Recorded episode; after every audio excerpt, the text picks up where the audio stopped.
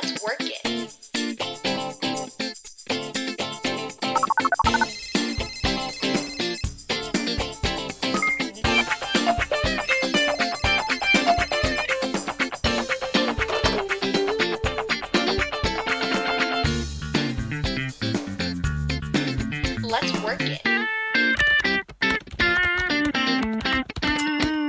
Everyone, and welcome to Work It, a UVic career exploration podcast. I'm Katy. I'm a writer and communications professional who recently earned my MA in English from UVic, and I'm here today with Emma. Hi, I'm Emma, and I'm a recent co op graduate. So excited for our podcast episode today.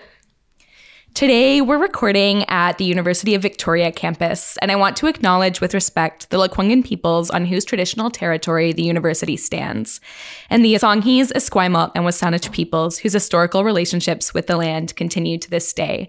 I am grateful and feel privileged to be able to work, live, and play here, and to learn more about this territory every day. Today, I'm super excited to be joined by Hannah Gentes. Hannah is a Saulteaux Metis woman currently living in Lekwungen territory. She is a senior project manager and Indigenous initiatives lead with the environmental nonprofit Coastal Restoration Society. She has a bachelor's degree in Indigenous Studies and Environmental Studies from the University of Victoria and will be starting a master's project in Indigenous led restoration at the School of Environmental Studies at the University of Victoria in September 2023. She is passionate about Indigenous environmental stewardship, community building, and land based learning. Outside of work and school, Hannah enjoys hiking, paddling, making art, and music. Welcome, Hannah. We're so excited to have you here today, and it's really great to meet you. I'm also really happy to be here and really happy to meet you. So thank you for having me. Yeah, really grateful to be here today. All right, so why don't we jump into some questions that we've curated for you today, starting with your first job and what you do now. What was your journey from the start of when you graduated or even before to where you are today? My very first job was scooping ice cream at MacKay's Ice Cream in Cochrane, Alberta, which is where I grew up. So that's in Stoney Nakoda territory. I was there until I was 17, and then that's when I moved here as a visitor to Lekwungen territory. So I've been here for nine years, but yeah, I started off as an ice cream scooper, and honestly, I think that that job really gave me the drive because that ice cream shop is like world renowned. And so people are always coming through from like Banff to Calgary and stopping in. And I remember having sticky arms and it was like hot in the summer. And I was working like nine and a half hour shifts as my first job and like lines down the block. yeah, how that has led me to the job that I'm at now, I don't know. But I honestly have to hold my hands up to my 14, 15 year old self who got into the work sphere. For real. When my sibling was like four or five and people asked them, What do you want to be when you grow up? They would always say, I want to work at Dairy Queen. But what I'm hearing from you is that that is not a dream job. It's not as it's not as glamorous as we might think. It's not just all ice cream and, and treats all the time. I did eat tons of ice cream when I was there. That was a bonus. But yeah. but at what cost? It was hard work. I was like, nine and a half hour shifts. That's ridiculous. Hilarious though. Yeah. But yeah, it gave me really good work ethic for sure. I worked through the service industry and it was not until I actually started going to school when I seriously started thinking about my career. I started off wanting to go into psychology because I was really interested in how the brain works and mental health. And that slowly changed after I went to Selkirk College for a year, just in general studies. That's in Castlegar. I came back here and I, I remember I went to a Tribe Called Red concert and was like, "Oh man, native pride. Like I haven't really like felt it in this way before seeing them dance on stage and that inspired me to do the Indigenous Studies program at Camosun. And so that's where I started and started getting interested in archaeology and anthropology and slowly I found work with BC Parks one summer. They have a student ranger program. And in 2018, I was one of the first student rangers working out of Goldstream. And that's where I really found my love for working on the land. And yeah, I guess that's what influenced my taking up of a minor in environmental studies, which eventually turned into a double major in environmental studies. And thank goodness I found co op because I was able to try a job that I thought was going to be so perfect for me, find out that it was not perfect for me, but gain valuable skills and be able to bring that and then eventually find a job that now I never want to leave.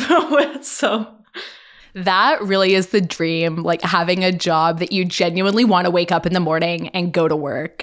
Do you mind telling us a little bit about your current role with the Coastal Restoration Society, what you do, and what an average day looks like for you? Sure. Yeah. They are an environmental nonprofit founded in 2017, and it started with four people. Coastal Restoration Society focuses primarily on the removal of harmful anthropogenic debris. Anthropogenic just meaning man made, human made. We do projects like derelict vessel removals, which are abandoned boats, which are leaching lots of harmful toxic chemicals and oils and lubricants, whatever is found in boats, like that's just leaching into the water systems. We remediate abandoned aquaculture sites that have just been left there by industry. We do like shoreline restoration. So, just like cleaning the shoreline and up into the vegetation line, everything that is like blown in from these huge winter storms, which is primarily plastics from the fishing industry. Recently, we did a huge project in the Nicola, Coldwater, and Thompson rivers systems cleaning up after the huge floods that happened. So, we do climate change induced emergency response events the big thing about Coastal Restoration Society that I love and the driving force of all of the work that we do is that it is community led, it is community centered, very focused on the hiring, the retention, capacity building within these indigenous communities that we work with within their lands. So it's making sure that all employment opportunities, training opportunities, contract opportunities are offered first to the indigenous folks of the land that we are working on. And so we try and work ourselves out of a job, right? Because that's kind of the hope is that these communities can just do this work themselves because it's their traditional roles as stewards of the land, right? So we have this huge invasive species removal program. We have the European green crab removal pro- program, and I think we've removed in one year half a million green crab from the Sooke Basin and Clayoquot Sound. So it's pretty incredible. Well done. That's, That's awesome. I can't even envision that many crabs. I know. I know, yeah. It's funny because when we do like research protocols, and part of that is assessing environmental, social, cultural impacts that might occur. And one of those was like these mental or spiritual impacts seeing the crabs decimating traditional waters or traditional food systems, but we never thought that like people are having dreams about like the sound of the scratching of these crabs in the buckets and they're having dreams about that and we're like oh my god this is a mental effect that we didn't think about. But yeah anyway sorry that just came to my mind. No that's amazing. That's wild. Yeah that um, sounds like a horror movie honestly. It's like uh, alfred hitchcock's the crabs. Yeah it's really tough to say what an average day looks like for me in my job because the work that we do as nonprofits are all grant based. So my role is really dependent on what project I'm working on. But currently, my title is I'm a project manager and Indigenous initiatives lead. So when I started with CRS, we were really small. So it was like 10 of us, and we all just kind of did everything but we all had our different interests and focus and my interests and focus were definitely on the side of indigenization and community focused and so my role has really been building projects from the grant application stage to the implementation stage to being in the field and then reporting. So I've been through all of it. But what I do is apply an indigenous and community centered lens to all of those project stages. Now that our organization has actually grown, we've had like a 538% growth rate this year, which is insane, but it's because we got a huge project. We were contracted by the Ministry of Environment to do uh, emergency flood response in Kamloops. And so that was a huge project that really helped us grow and gave us a lot of work for a while. When I was there, I was the liaison officer, so really focused on community engagement. And I've also been a site supervisor in the field, just managing crews, doing shoreline cleanups. I've really been able to explore and try a lot of different roles, which is why I really love this organization so much because I'm able to try out different things and I'm able to say what I'm interested in and they'll try and fill those needs as as best as they can and support the work that I want to do and and support my future, which is pretty huge. So it's more that I just love the organization and love that we have the same values rather than like my specific job because my specific job is different all the time. yeah. That's really unique that you get to wear so many hats in one job. I think that's a really nice way to be excited and interested when you come to work every day. Something that I noticed that you pointed out was that community is a really big part of your role. And I'm curious why you feel it's important to involve community engagement in ecological restoration and in what you're doing. Yeah, totally. I mean, in my eyes, I don't know how you can't involve community in ecological restoration. I think that the the biggest lack that there is quite often in conversations surrounding restoration is that community and people just in general are not recognized as being part of the ecosystem. And these traditional stewardship roles are very dependent on being on the land, interacting with the land, interacting with the environment, and being part of that ecosystem. And so, what we do at CRS and what I want my life work to be is just creating these opportunities, like using these privileges that I have to create opportunities for people, for Indigenous folks specifically, to be on their own ancestral homelands and have opportunities to have meaningful careers and meaningful work on their territories and interacting with the land because I think that that's just the most healing thing is just being on the land and interacting with it in, in any way. And if you can make an impact too, like if you can heal the land, eh, you're healing yourself at the same time. And it's just this beautiful cycle. And yeah, it's incredible. It is incredible. And I think it's so cool how that cycle involves everybody the staff at your organization, the people in the community, and the ecosystem, like all working together to make that happen. That's really incredible. And I know that you in this role bring so much of yourself, your identity, your history, your values into your work. I'm curious about as you have approached your career, you've looked for different roles how you've found organizations like CRS that are really walking the walk and that share your values, who are actively supportive and aligning with what you really care about. What has that been like? I just remember the time that I met the people that I work with in CRS and being like, okay, I found my people, you know? I think we definitely hire people based on their values and not based on their skills because you can teach someone skills, but you can't teach someone values, right? And we are definitely a a people first organization, very focused on community and capacity building. And I, I, just think that that's the best way to build an organization from the ground up in a way that supports the organization's values is to find people with similar or the same values and put your resources into those people, which they absolutely do. Like, I've had so many incredible opportunities through this organization. That's awesome. And I feel in today's day and age, like the era of doom scrolling and this current climate it could be very emotionally draining to work in your field. Like it could really take a lot out of you. But my sense is that having an organization that is so people focused and really works to build a strong foundation of a team that shares values would help to make that work and that emotional labor a lot more sustainable. I agree. It, it can be really hard in restoration work because you don't know if you're like actually making an impact. The first class that I took in ecological restoration, I remember my teacher saying, like, there's not a lot of hope in this work. and I was like, great. Well, this is what I like to do. So I Sign me up. exactly. So, um, and I definitely saw that because you're like, first of all, what are we trying to restore this ecosystem back to?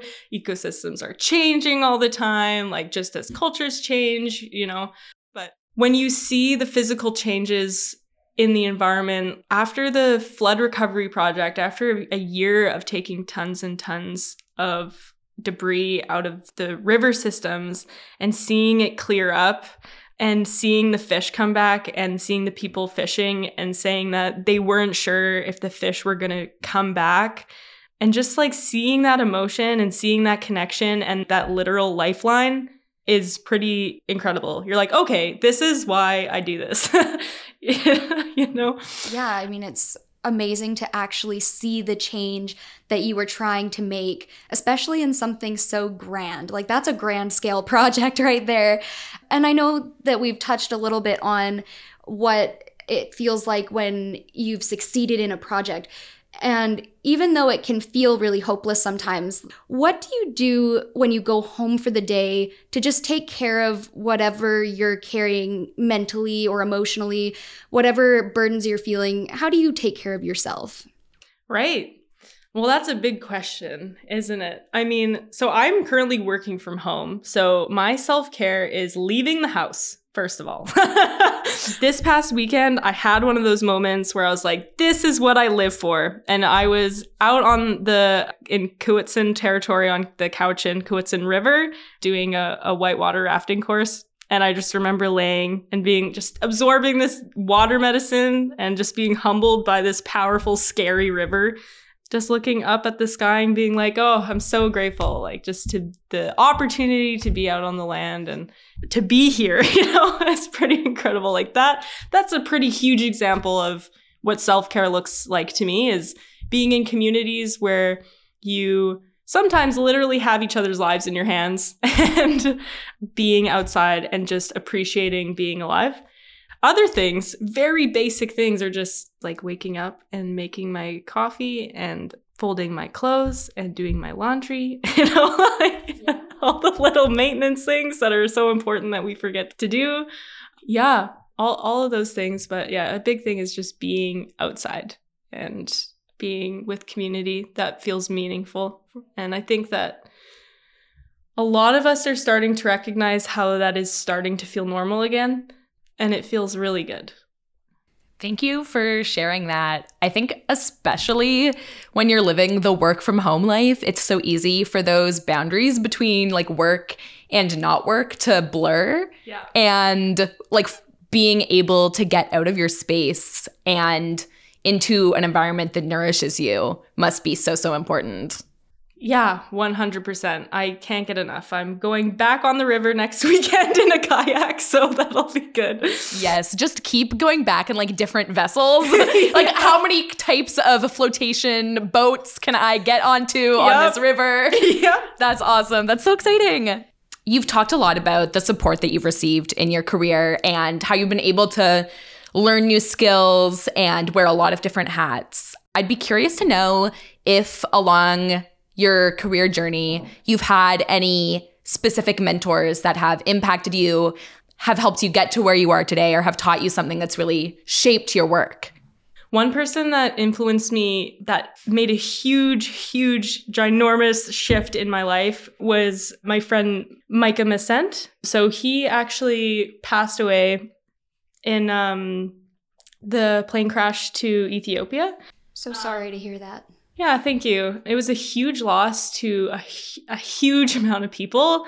And, you know, at his celebration of life, we all had name tags and wrote our name and what we were to Micah. And so many people had best friend, you know, because that's how he made everyone feel like you were his best friend and was so supportive and you, you know those people who are just connectors that was his role in in his life and i honestly was at the pub with my parents talking about like I was looking for work and I didn't know what I wanted to do. And I was like, you know what? I, I applied to M'akola Housing Society and like Micah overheard from the end of the table who's like a fellow Michif man. Um, and he's like, hey, I heard you're looking for work and I work for BC Parks. He was in the IUP program, the Indigenous Youth Internship Program. And so he was working for Parks and told me about this student ranger program and yeah, it got me involved in that. And honestly, I I don't know if I would have found this environmental sector without him. I think that it was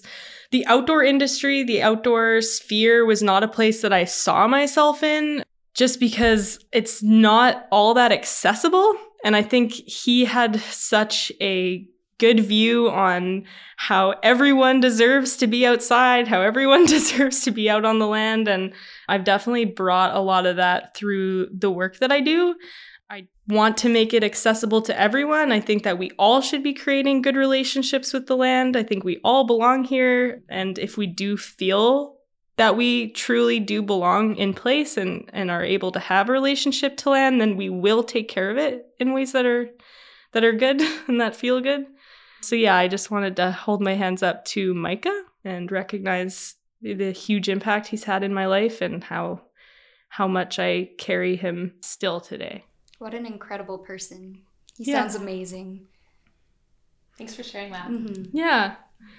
I had a few instructors at Camosun who really impacted me, both Todd Ormiston, who's the current chair of the Indigenous Studies program. He still keeps in contact with me all the time. I saw him just a few weeks ago. I know that we as humans can be really good at developing new relationships, but hard to maintain them. That's the same thing in restoration. Like humans are really good at removing invasive species, but really bad at maintaining their their restoration sites. And I think that that um that just rings true with the way we relate to each other as well. So seeing that effort is is huge and it's a good reminder to myself to reach out to those people that have impacted me. So yeah, same with Richard Mukasige Spearman. He was a huge influence, really got me thinking about subsistence sovereignty and got me to get my hunting license and my gun license and which has really you know helped my relationship with my dad too. That's something that we like to do together. So yeah i know that i want to be answering this question more towards like people that have influenced what i wanted to do with my career but i just think that my life and my work is just so intertwined and my communities are so intertwined that i i can't recognize these people like in any other way. I think that makes so much sense. And I think something people are recognizing more and more, especially after this sort of global trauma of COVID, Yeah. is you bring your whole self to work. You bring your whole personhood and all of your relationships and your life experience and your values. And so I think that like mentorship relationships that happen, even if they're not formally in the workplace or, or with your supervisor, you bring that to your career. Like you you bring your whole self and everything you've learned, no matter what setting it's in. So And speaking of COVID, I just kind of want to reach back to that a little bit. It's obvious to me that you really value that community aspect and you value that being outdoors. What was it like for you when everything shut down and you couldn't see everybody face to face and you couldn't get outside all the time? What was that like? COVID was when I started doing my co ops. So it's kind of when I started gaining my skills. And I am really grateful for that. But at the same time, all of my skills are on the computer. So I relatable. Yeah. um yeah, I think my partner said to me once like, "Okay, you have two two choices for what you want to do in life. You can either live in Excel or huff fumes." Like So I live in Excel personally. and uh, he's an electrician, so he huffs fumes. So yeah. Every relationship needs one person who lives in Excel and one person who huffs fumes. exactly. Oh man. Yeah, I am really grateful for the option to work online because I was able to make money. I was able to meet people and find a career that felt meaningful to me. I was still able to go and be in the field when I wanted to. I'm definitely burnt out from being on the computer and I've been so tired recently and I think that's why, but I'm recognizing that I am so tired because we are able to be in community again in a lot of different ways. So that's a big positive. COVID was hard, but I think it can teach us a little bit about compassion, maybe. It's always been true that like being in community is something that you have to learn how to do. Yeah. And I think that after being isolated and coming back into it, we're a little bit more consciously aware of that fact now. Absolutely. Yeah. I think what's cool now, though, is when we are in community, it does feel a lot more intentional. yeah. I definitely feel that way. Yeah, that's a really good point. You know, a lot of us have heard stories. I think probably all of us at some point have heard a story when everyone was in lockdown, people weren't going outside as much. And what a lot of us were hearing were, oh, the animals are coming back, or the whales are coming back because the cruise ships aren't running. Did that impact your view on restoration at all? Just seeing how the ecosystem changed when people weren't using it the same way?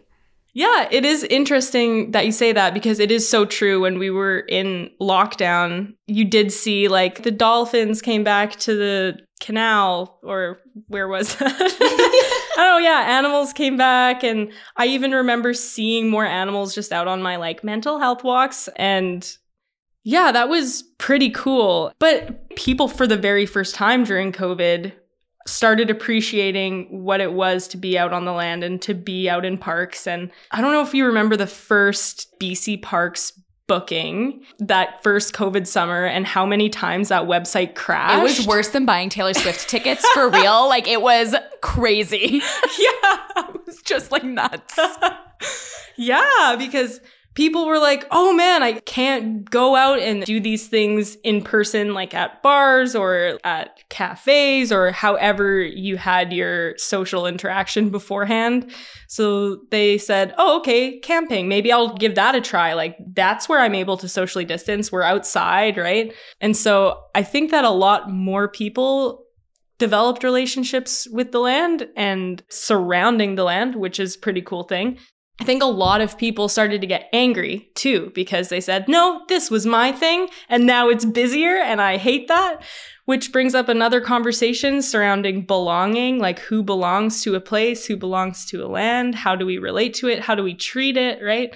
That was a really huge learning that I had when I was living in Tofino. And I mean, this was during COVID. I was living with my boss, one of my best friends actually now, mm-hmm. on her float home. And Tofino has a very interesting social dynamic there because there's a lot of transient folk that are coming through there just working for the summer or they're just there for the week with their family.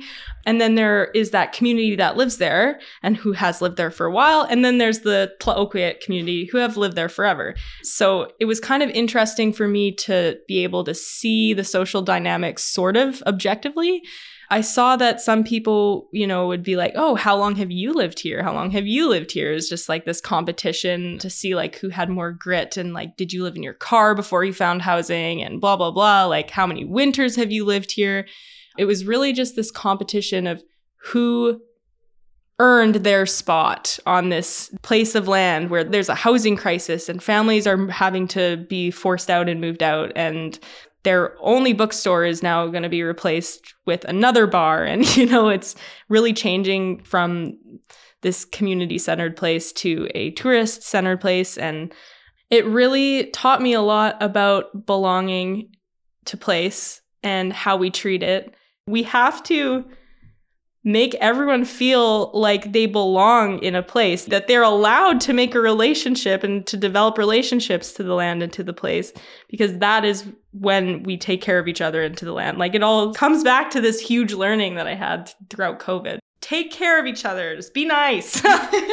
like, seriously. For real, soundbite. Yeah. Just be nice. I've been thinking a little bit, and this is a question I kind of like to ask everyone, no matter what field they're in.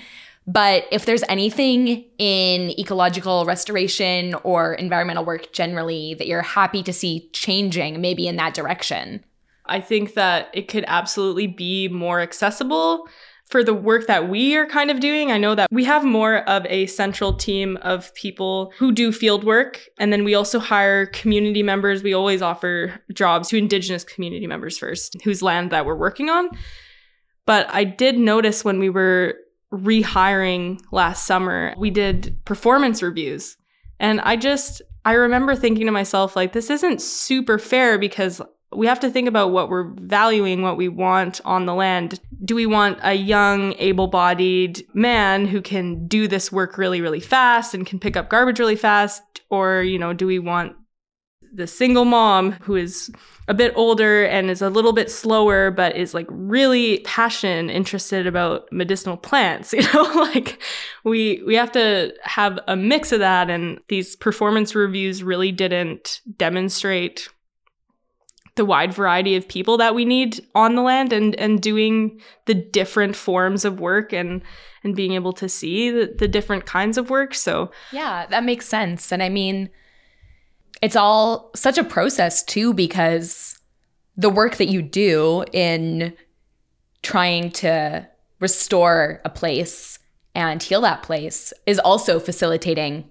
access for the community too. Being able to fish like you said or being able to to paddle or just being able to like go for a hike safely in the woods. That's such a important point that you make that access has to happen at every stage the restoration and afterwards. Yeah. You're going back to school. Yeah. That's really exciting. Congratulations. Thank you. I wanted to ask what prompted you to continue your studies and do you have any advice or words of wisdom for students, recent graduates, people that are maybe thinking about going back to school but like don't know if it's for them, don't know if they should? Right. You know, I wasn't actually planning on coming back to UVic right away. I was looking at New Zealand actually. I wanted to go and do my master's there because they are, I think, the only university that has or provides a master's in Indigenous studies. So that's what I was looking at, not super seriously, but just out of curiosity. And then Jeff Corntassel, one of my old profs, reached out to me and told me about this project, Campus as Living Lands and said that they had funding for a master's student. Thought that it would be a perfect project for me because it's in the School of Environmental Studies and it's an Indigenous led, community led restoration project on campus. And so I was like, yep, that does sound perfect for me. Like, I guess I'm going back to school right away. so, yeah, so I was approached to participate and contribute research to the Campus as Living Lands project, C A L L or CALL which is a indigenous led, community led project. Its aim is to indigenize campus. So there are a few different ways that this project is going to be doing that. There are a few goals, like one of them is to have a community only map be made some signs with the Wet'suwet'en and Lekwungen language be put up around campus. There's the actual physical restoration of the land back to the Garry Oak ecosystems, the Garry Oak Meadows, and also is finding ways to bring community, bring Wet'suwet'en and Lekwungen, and also in indigenous urban community onto the land and actually interacting with it within these Garry ecosystems, having pit cooks being on the land together and actually sharing the space in a different way than it has been, you know, not just having a big lawn. Yeah. yeah. Death to monoculture. mm-hmm. Yeah, so that's kind of the overarching bird's eye view of what that project is looking like.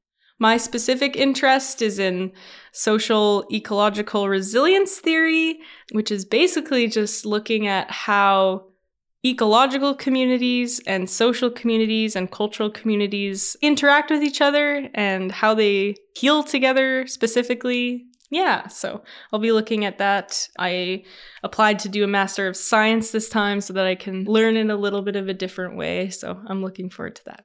Yeah, what a neat initiative. I hope that we can check in with you maybe a little bit down the road when the project is nearer to completion just to see how it's going and what you've learned since then. That's so cool. You can't escape us. Never. Once you're in UVic co-op, we're just gonna haunt you forever. Sacred bond. For real. Blood brothers. yes. I would tell everyone don't pass up any opportunity that comes your way unless it's an opportunity you have no interest in. But like if you are interested in it and you're like, "Hmm, I think I should try it. It would be nice or I'm curious." Like 100% just go for it. That is what I've done my entire school career. I've always taken every single opportunity. A huge thing I've seen is people like don't think that they deserve it and like yes, you do. Same thing with funding apply to all of it, you deserve it. So much funding goes unused because people don't apply for it. So always apply for funding. Keep trying everything. If you don't like it, try something else. Don't put too much pressure on yourself to like know who you are right away. Like it's okay to change your mind. There's support there for you. I don't know. I think these are all things that we don't get told when we start school.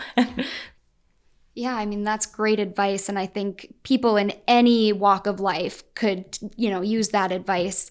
I wonder what would you say to a new fresh environmental studies graduate who's looking to break into any kind, restoration, conservation, anything in that field and they're not quite sure where they want to start. What would you say to them in breaking in Breaking in. Yeah. Volunteering is huge. The thing about the environmental sector is that a lot of the work is either underpaid or it's just volunteer work.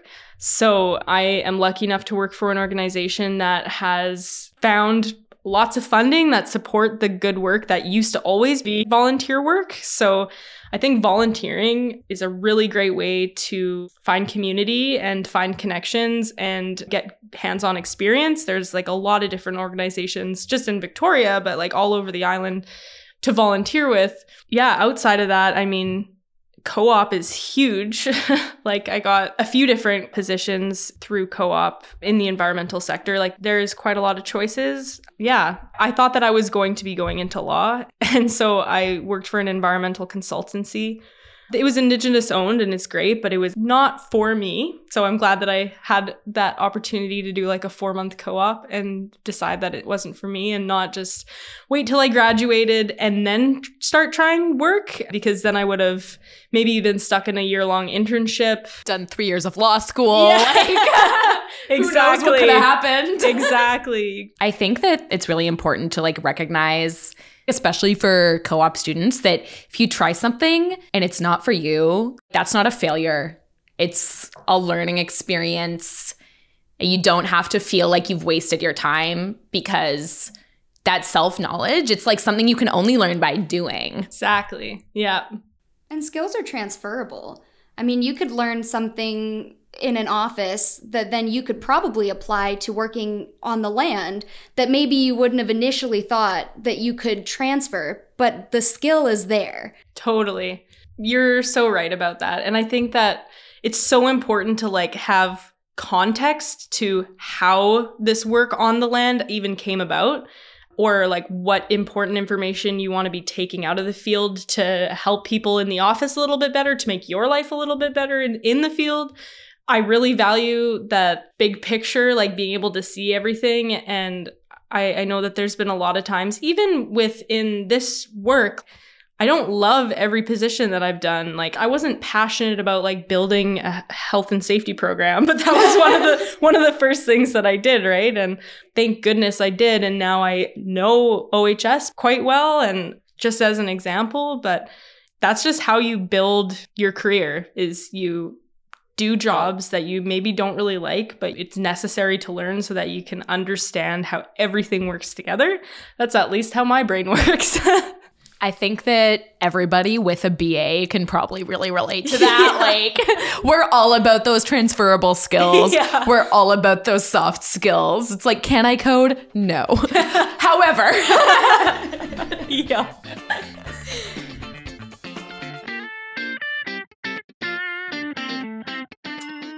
We've put together just a few like rapid fire questions. They are like not deep and serious like the amazing conversation we've been having.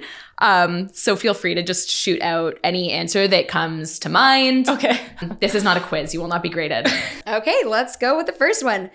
Who is the person or people you admire the most? Well, let's just start with an easy one there. Out of every single person you've ever met, which one is the best? and why? Let me think about that. That's hard. I don't know. I keep thinking about my dad, to be honest. I feel like we are so similar in a lot of ways, and I've learned so much about myself just through him. Same with my mom and my brother, you know, just family, you know? Yeah, it's so important. yeah.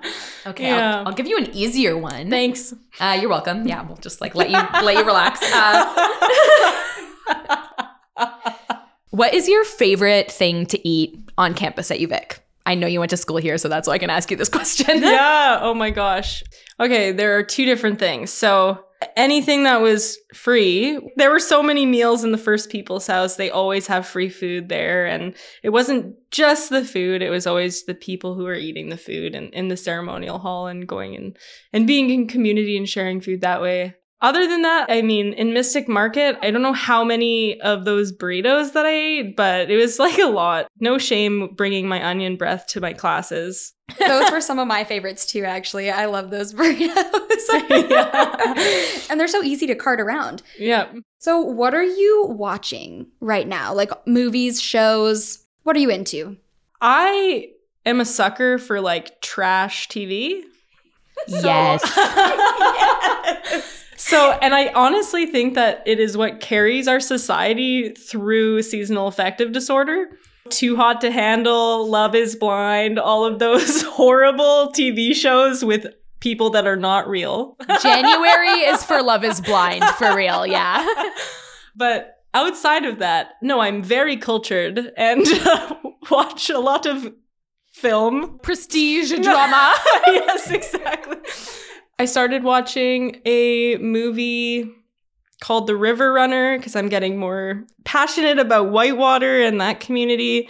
I recently watched a Denzel Washington movie. Have you watched on Netflix Sea Wolves of Vancouver Island? It just came out, I think, pretty recently, but it's a documentary about the wildlife on Vancouver Island. If you haven't seen it, I highly recommend it. It's got just enough drama for, with animals to be really, really fun. Oh my gosh. You have to watch it before we all get kicked off of Netflix. Yeah. Oh my gosh.